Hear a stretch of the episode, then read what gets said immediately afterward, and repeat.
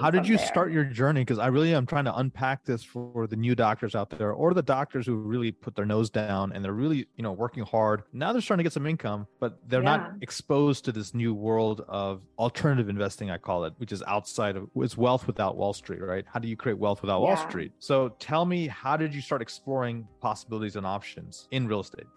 Right. So I thought, you know, hey, I've got to get a single family rental because that's the only thing that came to my mind when I thought real estate, which I think most people would agree, you know. And so uh, you don't know, you've never heard the word real estate syndication, or I didn't know I could go invest into apartments or, you know, besides single family or Airbnb, right? So that was my only thought process. Um, and again, not knowing the attributes of real estate, I just thought, okay, well, if I got a single family, you know, condo, for example, put on Airbnb, it would be really fun and it, it kind of just makes sense. And I think because most of us are familiar with real estate on some level, right? You, you know, live in an apartment or home, whether through training, uh, growing up, or you know, during residency, you know, you you intuitively understand real estate. You know, you pay rent or there's mortgage, right? So I think many people are comfortable with the asset itself, kind of just on a basic level, understanding it, but you don't really understand the mechanics of it as an investment unless you actually, you know, do the homework and look into it. So that's kind of what I did. I was just Were- looking. Were you afraid to lose money? Most certainly, yes,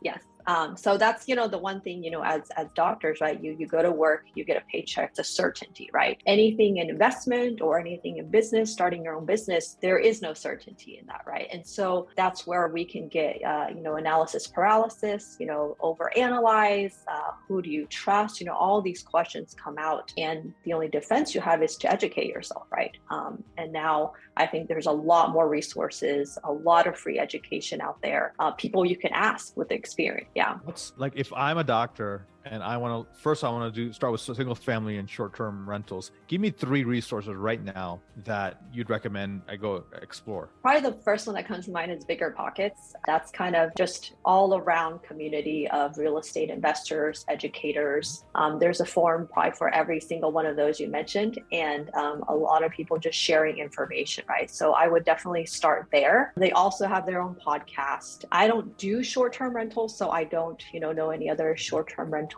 podcast specific, but I would say Bigger Pockets um, Okay. is, is where I would start for sure. Okay. And then uh, any other resource in general, just for overall, like just getting started in real estate?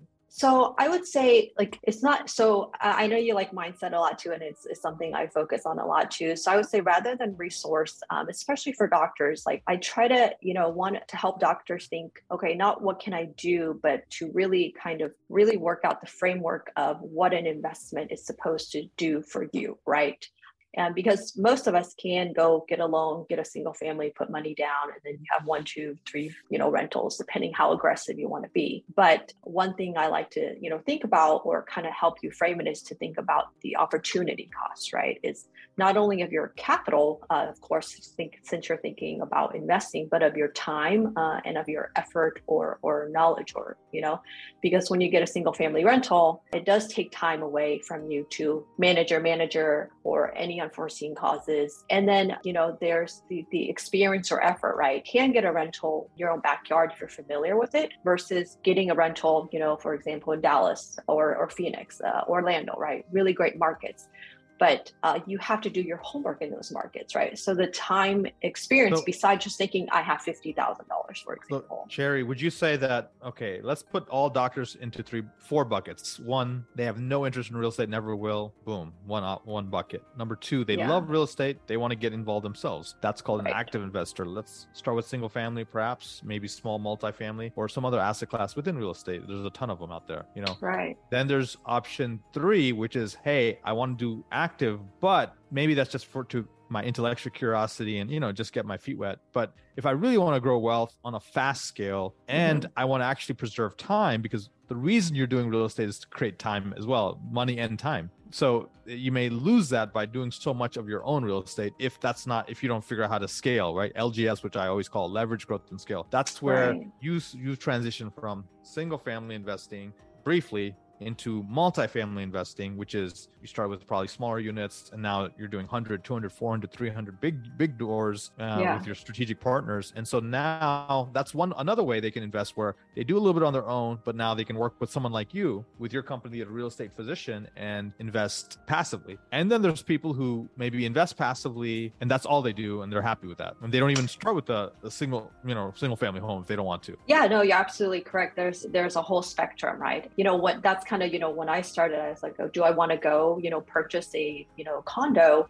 But right, looking back now, I know, hey, I don't have much scale, there's not much leverage, there's not much liability. I would be putting more money down in a one single unit condo uh, than putting 50,000 in a 300 unit apartment complex, right? And being passive. But, you know, you bring up very good points. It's how active or passive you want to be, I think that's uh, definitely something to think that's more important than, oh, how much passive income I would want. And then how much of your portfolio, you know, or your risk appetite uh, when you understand the characteristics, right, of what makes an active uh, investment different from a passive investment.